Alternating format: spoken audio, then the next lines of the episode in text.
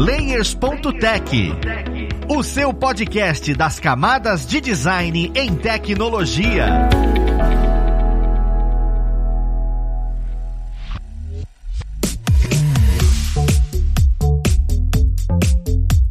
Olá, ouvintes! Eu sou Luiz Lima, designer e professor aqui na plataforma Alura, e vamos para mais um Layers.tech, o seu podcast das camadas de design em tecnologia. E na conversa de hoje, nós vamos falar sobre design inclusivo, porque é algo que está muito em voga e nós precisamos ter muita consciência de como é que isso funciona, qual a importância disso para o produto e como é que a gente leva isso para o dia a dia. Então vamos lá para o papo que esse aqui vai ajudar a gente nele. Nós temos aqui hoje como convidada a Jana Janaína Bernardino, ela que é especialista em design inclusivo no Grupo Boticário. Seja muito bem-vinda, Janaína. Ai, obrigada, obrigada pelo convite e por eu ter a oportunidade aqui de usar meu espaço de fala e falar desse tema tão bacana. Janina, eu, eu que fico lisonjeado de ter a sua presença aqui. Eu sei que tem muita coisa a agregar. E como a gente estava conversando um pouco antes de começar a gravar o episódio, eu vou falar igual os professores da Lura falam agora, que é o hashtag acessibilidade. E eu estou gravando nesse momento, né, com a blusa branca. Meu cenário aqui, o fundo é branco. Eu tenho o cabelo escuro, sou com a pele morena. Estou com um headset muito muito grande. Então, para aqueles que querem entender um pouquinho qual é o espaço que eu tenho aqui agora para gravar esse episódio, você quer se autodescrever, Janaína? Sim, eu também. Sou uma mulher branca, com cabelos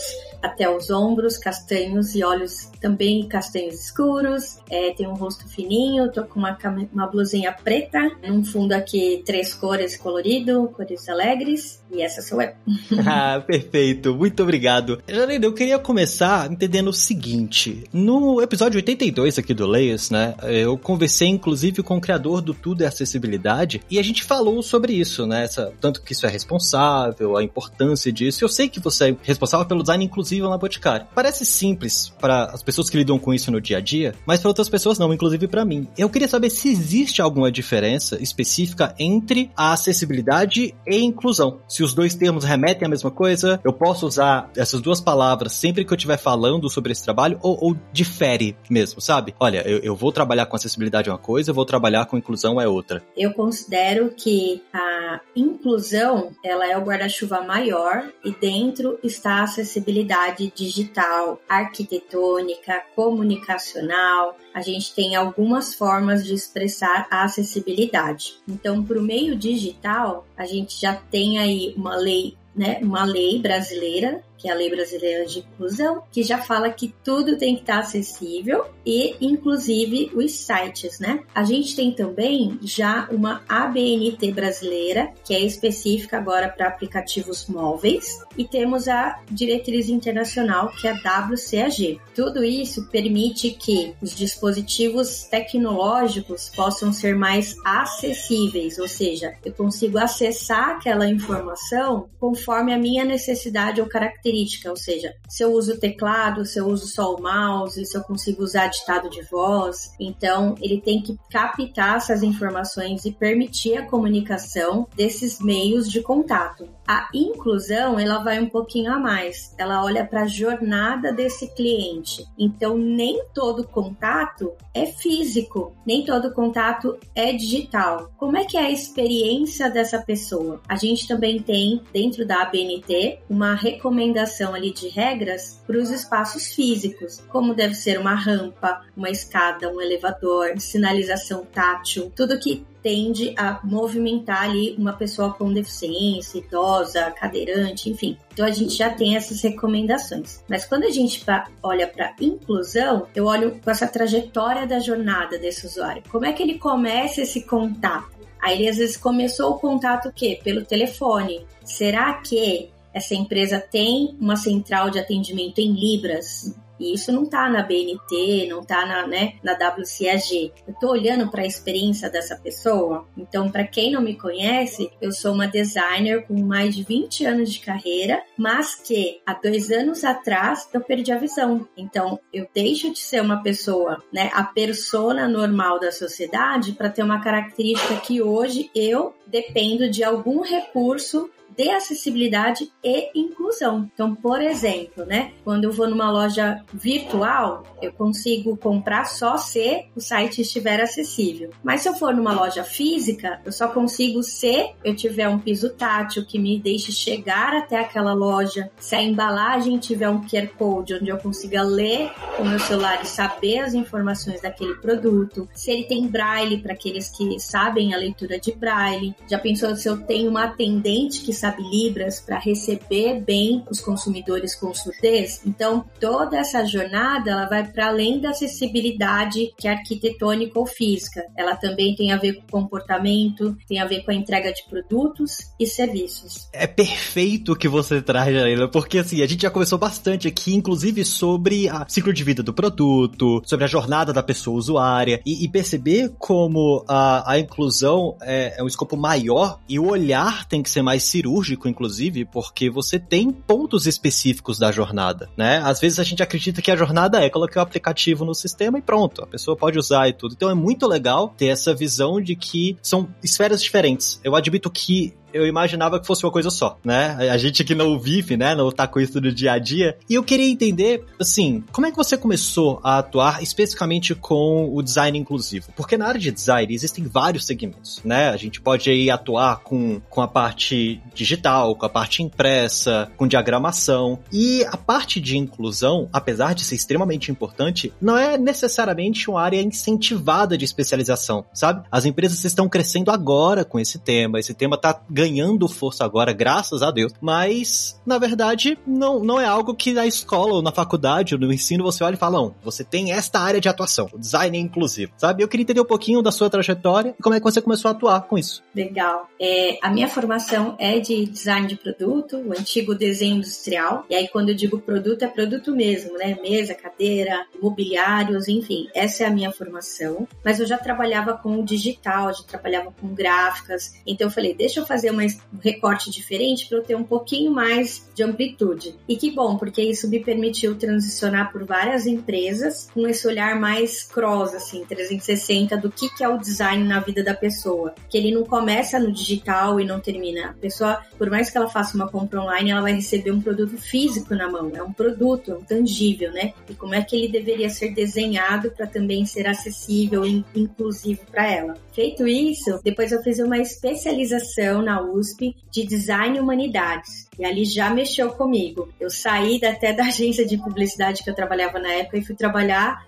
no terceiro setor, numa ONG chamada Sou da Paz, Instituto Sou da Paz. E aí lá eu tive contato bem próximo, assim, do dia a dia das pessoas que precisavam daquele recurso que o meu trabalho de design estava promovendo para elas, que fosse um folheto falando da festa junina do, do bairro na periferia, ou que fosse um livro e que todo mundo tivesse condições ali de ter acesso àquele conhecimento. Então foram anos ali que me promoveram aquele choque de realidade, de você descer até o centro de uma periferia, do Jardim Ângela, no olho do furacão, mediar conversas e ir lá na casa do seu José e falar o que você gostaria que tivesse no seu cartaz de festa junina. E ele falar, eu queria minha foto, eu queria a foto das crianças daqui, e não aquelas de banco de imagens. Isso é design inclusivo, né? Quem é que eu estou representando na mídia, na comunicação que eu estou fazendo? É o meu cliente final? Ele está se sentindo representado. E a gente até brinca aqui hoje, né? Se você digita no Google pessoa com deficiência, aparece desenhos, ilustrações infantilizadas. Por que será? Pessoas com deficiência não são fotografadas. A gente não tem casting disso. Então, a gente está bem distante da realidade. Algumas marcas já se atualizaram e tiraram aquele banco de imagens europeu, né? Já tem uma brasileira mais naturalizada, né? Com a sua própria cor, com o seu próprio volume de corpo, mas ainda assim a gente está bem distante de retratar pessoas reais. E a partir disso, depois eu fui transicionando para outras empresas, cheguei no instituto no Itaú e aí lá eu pude também fazer uma imersão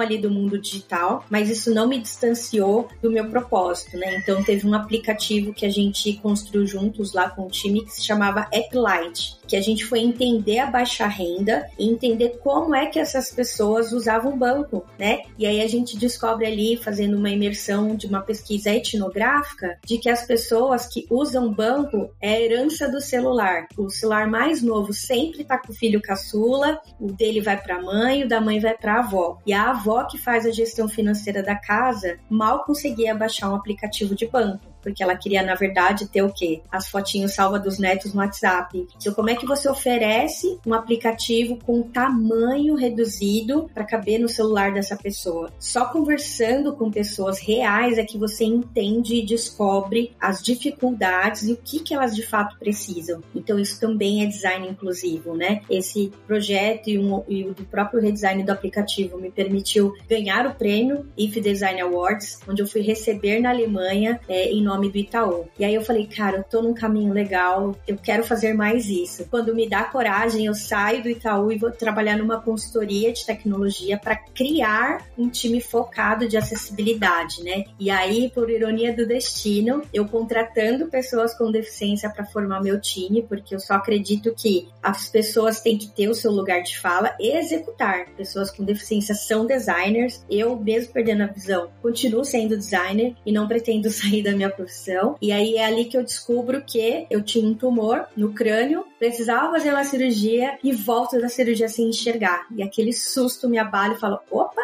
os recursos que eu ensinava de como usar leitor de tela e como mexer no voiceover e no talkback do celular, eu mesma estava passando a usar. Então, isso também me atualizou no sentido de eu mesma vivenciar aquilo que eu ensinava e projetava. E aí eu não parei mais, né? Acho que isso só me deu mais vontade de estudar sobre o tema, de fazer mais cursos. Eu quis, né, além de fazer mais imersões sobre o tema da WCAG, eu também quis fazer um curso focando ali na questão da acessibilidade física e arquitetônica, justamente por entender essa jornada do usuário. Não adianta eu dar uma experiência imersiva digital super incrível e aí quando eu chego no espaço eu tenho escadas e o cadeirante não vai entrar. Então, dessa experiência que a gente tem que olhar do total para justamente promover uma inclusão verdadeira. E é assim que eu quero seguir, estudando mais, promovendo, falando do tema e provocando os times, né? Então, quando a gente olha para um produto digital, a gente nem mesmo pensa quem é que está do outro lado, né? E agora a gente tem temas como o nome social, né? O que, que é um nome social? É quando a gente permite que a pessoa que não quer mais o nome dela, ou não trocou o documento, transicionou de gênero, ou mesmo não gosta do seu nome de batismo, tenha a a satisfação de ser chamada por um outro nome, né? A Cremilda não quer mais ser a Cremilda, que veio lá do Nordeste, ela quer ser chamada de Nilda ou de Nê. Ela tem outro nome, ela não quer mais aquele de batismo. E o João viu a Joana e ele quer ser respeitado por essa nova escolha. Isso também é design inclusivo. Isso é maravilhoso porque, assim, sua trajetória literalmente inspira. Porque design é solução. E você, desde sempre, buscando essa solução e percebe às vezes que, olha, estou atuando numa área um pouquinho mais delicada. Parece que eu não estou solucionando muita coisa, principalmente na publicidade, né? Que assim, eu acho maravilhoso, você aprende muito, mas existe aquele embate social, de venda, esse tipo de coisa, e, e você ter migrado e falar, não, eu quero realmente com isso, trabalhado com ONGs, me deixa muito feliz de estar conversando com você, porque mostra na pele alguém que trabalha não só com empatia, mas também com a alteridade, de escutar as outras pessoas mesmo, de, de sentar e falar, tudo bem, vamos lá, vou fazer de tudo para te entender. Eu acho isso assim, me arrepia quando eu falo, de verdade.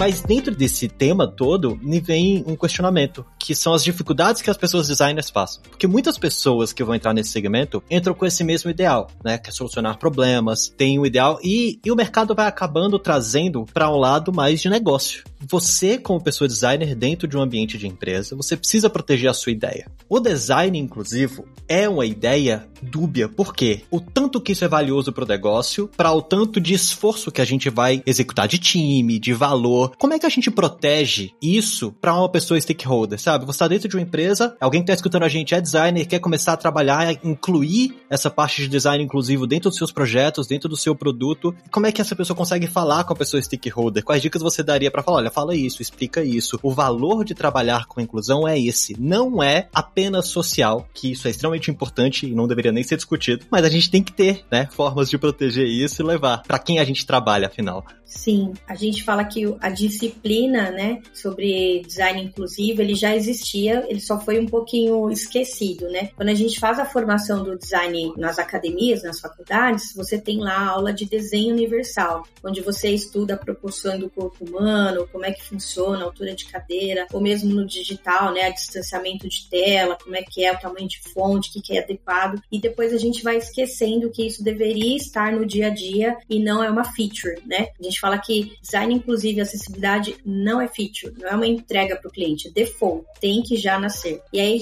né, quando chega lá o stakeholder ou mesmo, né, as lideranças de produto, fala, ah, mas vai demorar? Isso vai encarecer meu produto? Não deveria haver essa pergunta, mas ela existe. E aí a resposta é sim, é lei. Primeiro ponto. Então hoje a gente já tem uma lei que estabelece. O que a gente não tem ainda, uma aplicabilidade de multa. Então se a empresa mesmo assim não faz acessível, ela vai receber uma multa administrativa do Ministério Público. Então já é aquele puxão de orelha e vai ficar ali na, na, na blacklist ali da galera que vai ficar observando aquela empresa. É muito difícil uma empresa rebater e falar, olha, cliente que está errado, eu, eu entreguei acessível. A gente tem formas de provar com teste, mas a gente não tem ainda hoje falar assim, olha, diante da lei número tal, tal, tal, do artigo tal, quem não cumprir vai ser multado em sei lá quantas UFIs, né? Não tem isso ainda. E aí, a se falar, então, tô de boa.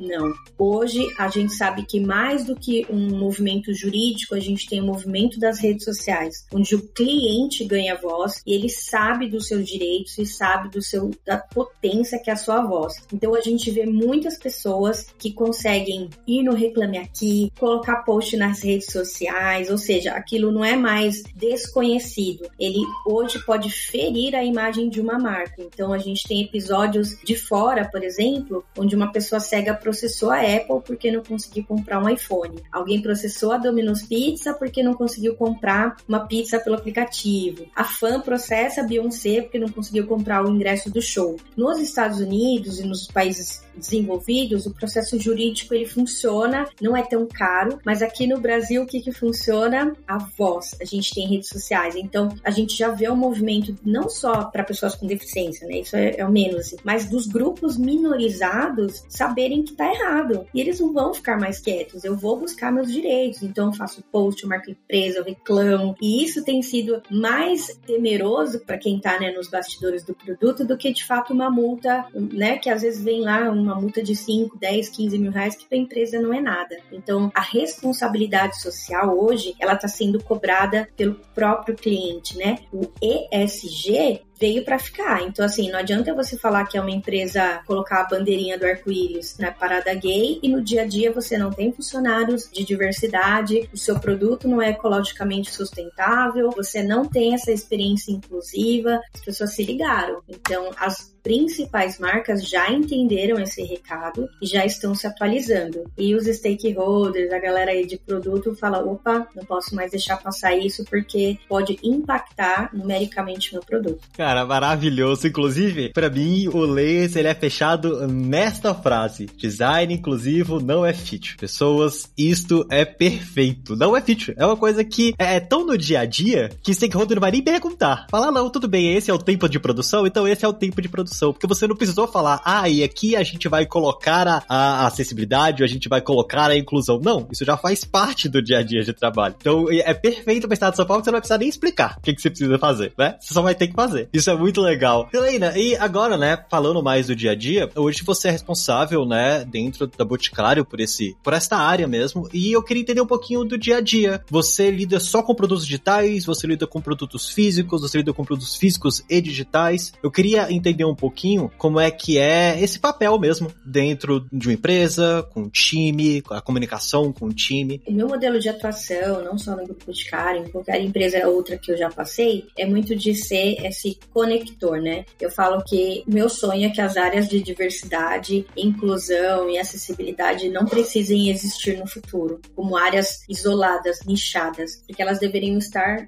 tão naturalizadas quanto você tem alguém no seu time de fraude dentro da sua squad squad, né? Até um tempo atrás isso era nossa, não precisa ter alguém de fraude, era um, uma ilhazinha. Hoje ele já faz parte do time, assim como um designer. Antes ele era convidado a fazer algumas coisas, até que todo mundo entendeu que falou não, designer tem que estar todo dia, ele faz parte da squad. E assim é a temática da acessibilidade. Quando você cria um produto nativo digital e acessível, isso começa lá atrás, quando você desenha o seu design system, a componentização, onde todos os componentes já vêm ali codados de forma acessível, e aí todos os demais designers que vão usar daquela ferramenta já começam né, de, de forma acessível e aquilo já é naturalizado. Então, essa é a minha atuação. Então, é um pouco de evangelismo e muito forte em documentação.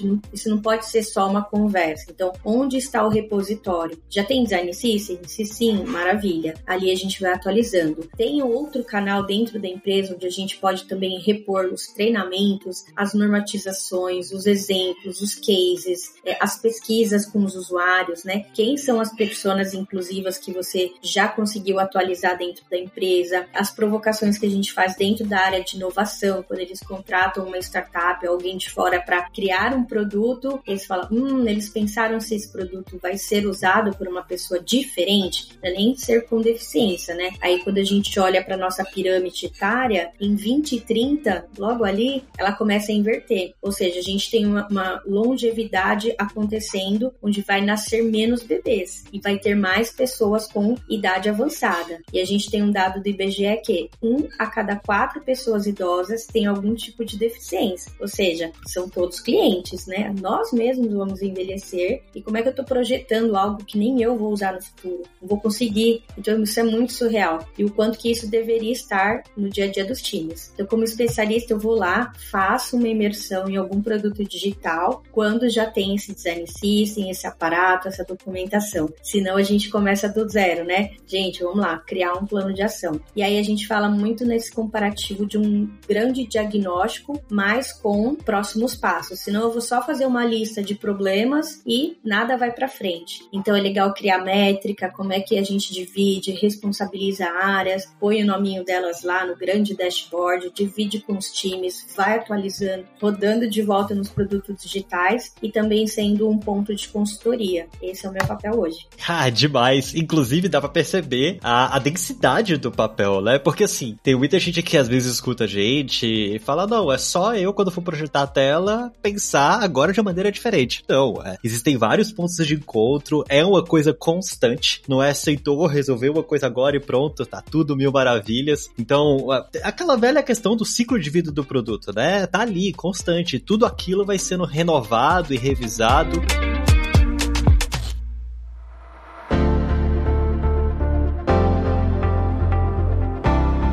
E uma das dúvidas que eu tenho é a dificuldade de ser assertivo nessa consultoria. Porque assim, hoje você tem um lugar de fala muito forte. Mas muitas pessoas que vão atuar dentro dessa área e com este tema, mesmo por mais que queiram, eu, falando por mim, mesmo que eu queira, mesmo que eu faça testes, mesmo que eu use os sistemas que hoje a gente tem para mostrar sobre acessibilidade e inclusão, eu não vou saber de fato como é. Como é que eu não caio nas armadilhas dos achismos? De olhar e falar, não, eu acho que é assim que essa pessoa vai utilizar. Eu acho que uma pessoa mais velha, ah, claro que vai saber onde é que é o xizinho para poder fechar essa janela. Sabe? Como é que eu não caio nisso? Quais dicas você daria, principalmente você que atua tanto tempo nessa área, de olha, evite tais coisas e, e corra mais por este caminho que traz melhores resultados. Como uma boa designer, não posso deixar de falar, escute sempre o usuário, né? Primeiro lugar, vai pensar em qualquer coisa, solução. Faz faz uma entrevista, bate um papo com alguém, né? Acho que esse é o primeiro caminho, que às vezes a gente pensa numa inovação tecnológica super mirabolante e aí a pessoa no dia a dia dela não usa. Então, é bem comum que a gente não converse com o usuário. Então, por exemplo, atualmente a gente tem empresas que vendem plugins de acessibilidade. Deixe seu site acessível com apenas uma linha de código. E aí tem lá uma caixinha de ferramentas para cego, para surdo, não sei o que lá, dê zoom, aumente o contraste. Aí você fala, nossa, essa solução maravilhosa, o site vai ficar acessível. Mas você já conversou com o usuário dessa tecnologia? A pessoa que tem baixa visão, ela não usa o íconezinho do seu site de mais e de menos. toda a tela dela é gigante. O computador dela é configurado para uma letra gigante. Não é aquele pluginzinho que vai mudar a experiência dela. Você fala, nossa, achei que eu tava super ajudando. Só que não. Aí você fala, nossa, e o contraste? Tem um botãozinho ali que muda o contraste da tela, sensacional. Então, quem é daltônico muda a configuração do computador, porque ele não vai esperar entrar num site acessível com essa caixinha para falar, nossa, agora eu sei as cores. Então, tudo porque não conversamos com os usuários, né? Então, para mim, ah, tem lá,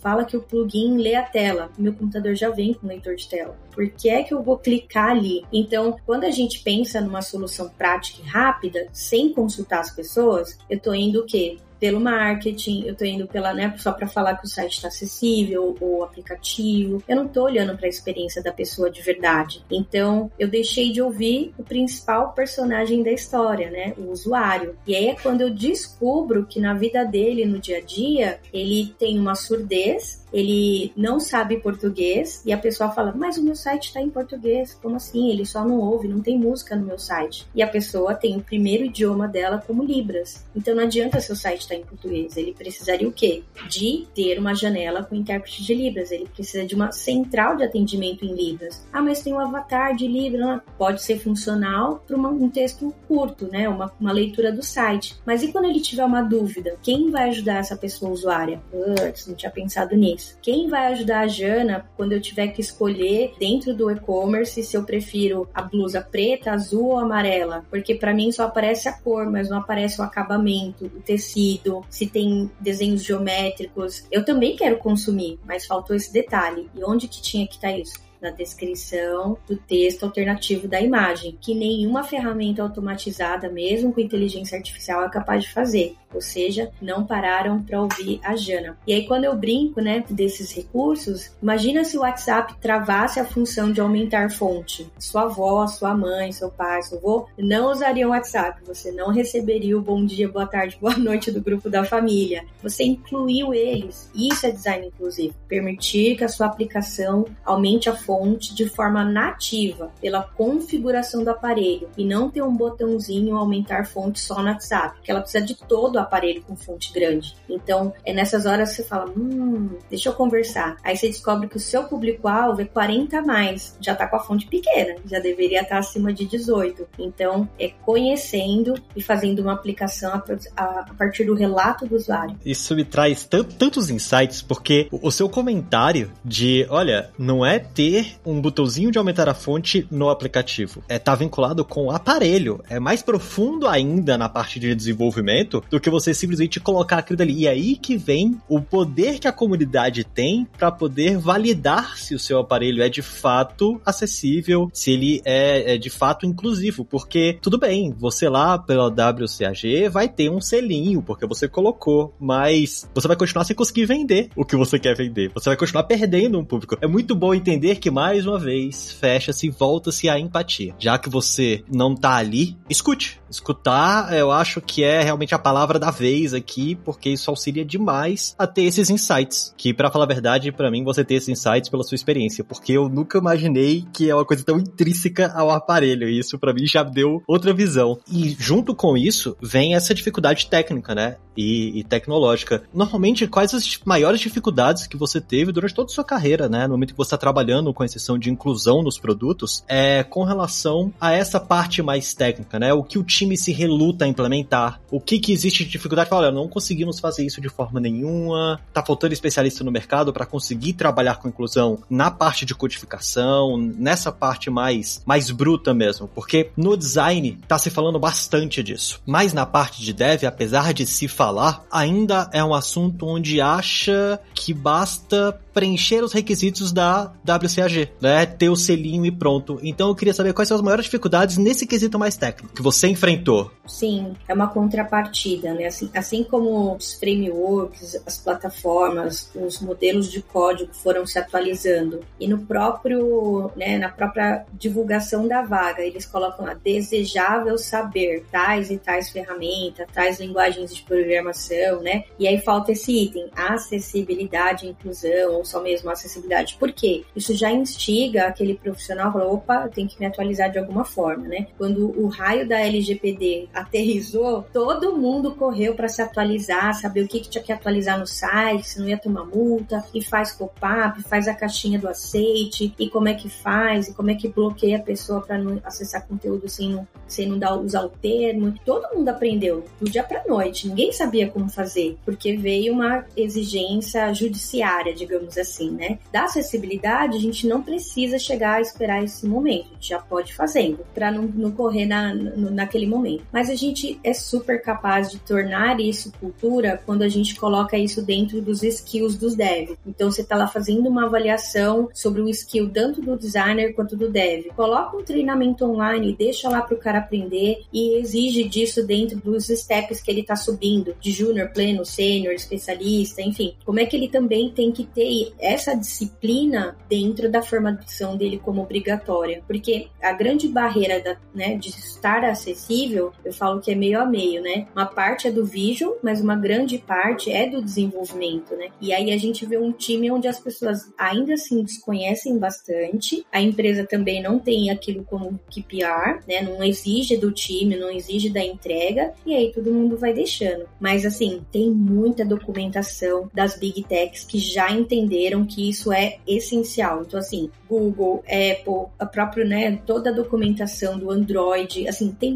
muita documentação, exemplo, vídeo. É realmente o pessoal entender que aquilo é um checklist do produto e aí fazer essa imersão, estudar, tem case, tem tudo, assim, no GitHub tem tudo. Assim, a gente até fala, meu Deus, é, a pessoa não deu um Google. Então, assim, tem muito conhecimento já gratuito, bastante coisa que já foi desenvolvida, já tem bastante exemplo de mercado. Então, a gente precisa bem dessa conscientização e botar a mão na prática, assim, porque fonte de estudo já tem, só precisa estar tá ali no checklist dos skills técnicos para que o time também seja cobrado por isso. Não, total. É realmente uma questão de naturalizar, né? As coisas precisam estar mais. Sim, no, no seu dia a dia de estudo, isso tá ali. Tá ali. Você tem que entender que ao construir um site, você pode só fazer o Olá Mundo e você pode fazer o Olá Mundo que já converse com é, a inclusão. Então, isso é super importante entender, inclusive não só para você, pessoa desenvolvedora que está escutando a gente, porque isso hoje pode ser visto como diferencial, mas acredito que daqui a um tempo não, vai ser um requisito. E você, como empresa, também tem um papel, né? Você pode ser dono de um negócio, você também tem um papel de colocar isso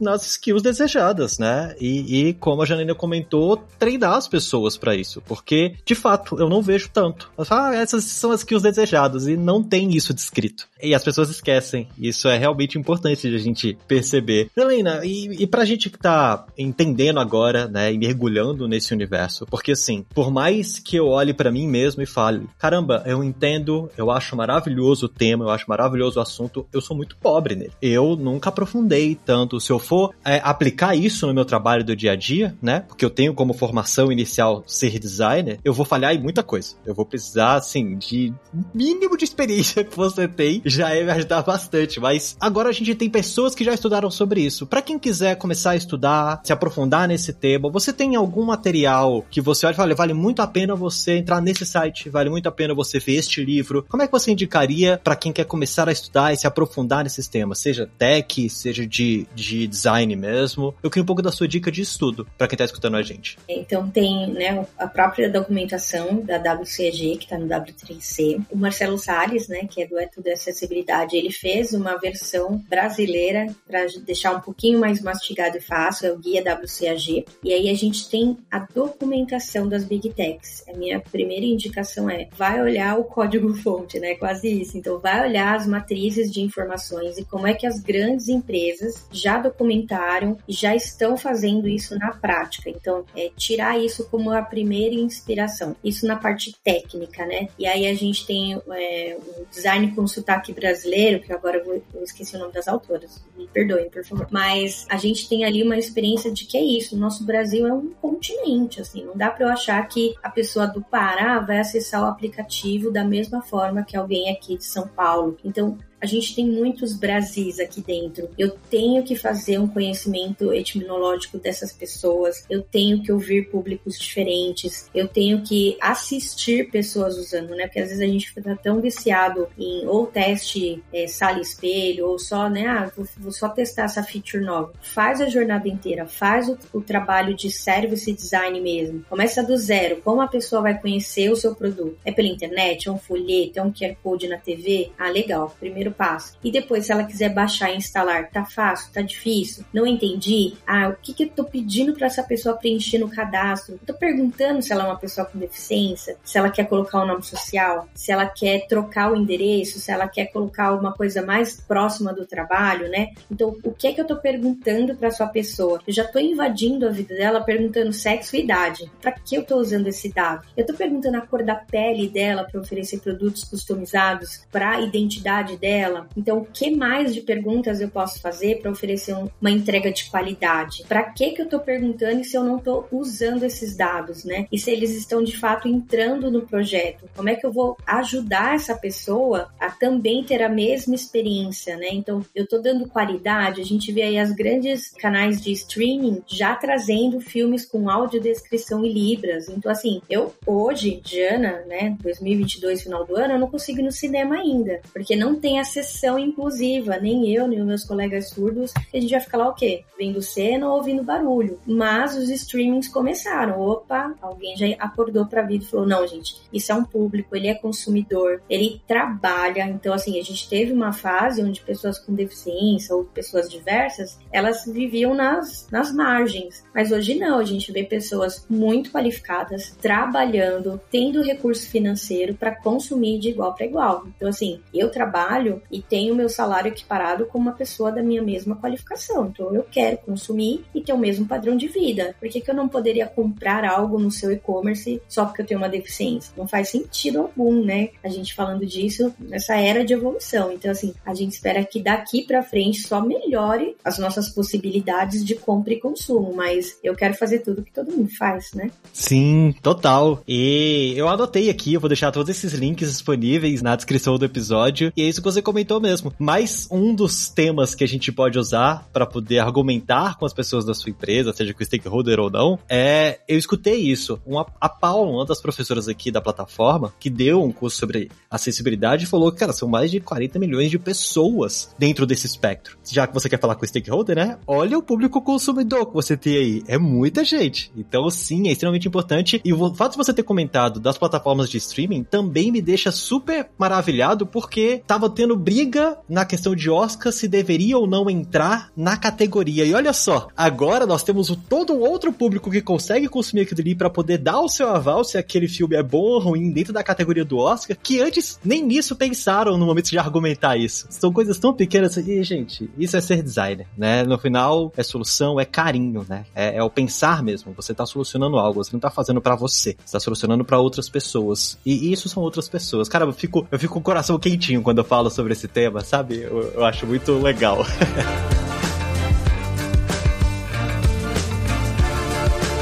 Janaína, eu agradeço muito mesmo a sua presença. Eu queria, como é de costume, abrir esse espaço para quem está escutando a gente consiga te acompanhar nas mídias sociais, consiga ver os projetos em que você faz parte, conseguir entender melhor exatamente a sua dica é esse universo que a gente escuta falar, mas na verdade a gente não vive ele. A maioria das pessoas não vive, né? Onde é que o pessoal consegue te achar? No LinkedIn, estou como Janaína Bernardino. faço bastante postagens ali, conteúdo, então vocês podem me acompanhar por lá. No meu Instagram Instagram, que é Jana Bernardino Underline. Pode acompanhar um pouquinho de bastidores, a vida como ela é, de pessoas que consomem. E eu tenho um grupo de pessoas com deficiência que são designers, é o PCDux PCDUX. Tem uma página sobre isso no LinkedIn também. E é um grupo que a gente tem no WhatsApp, onde eu estou reunindo ali colegas designers com deficiência. É bem interessante até falar sobre isso, porque o termo, o termo correto é pessoa com deficiência, porque a gente não é deficiente, a gente só tem uma deficiência e isso não nos impede de trabalharmos.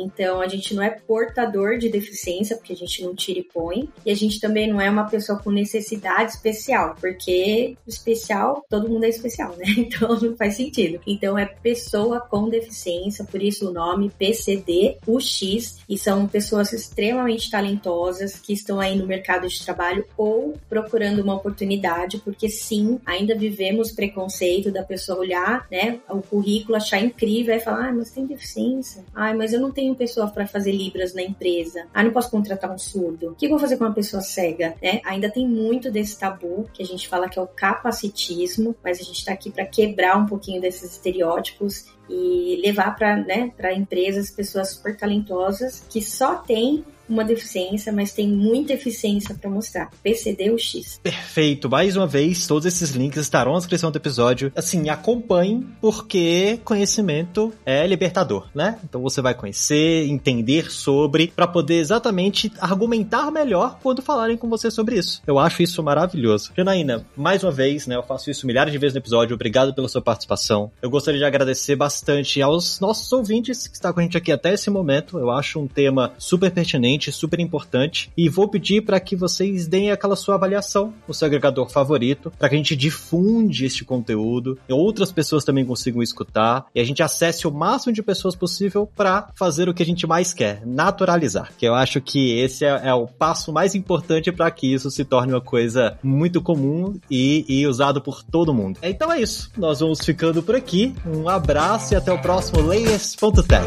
Fui!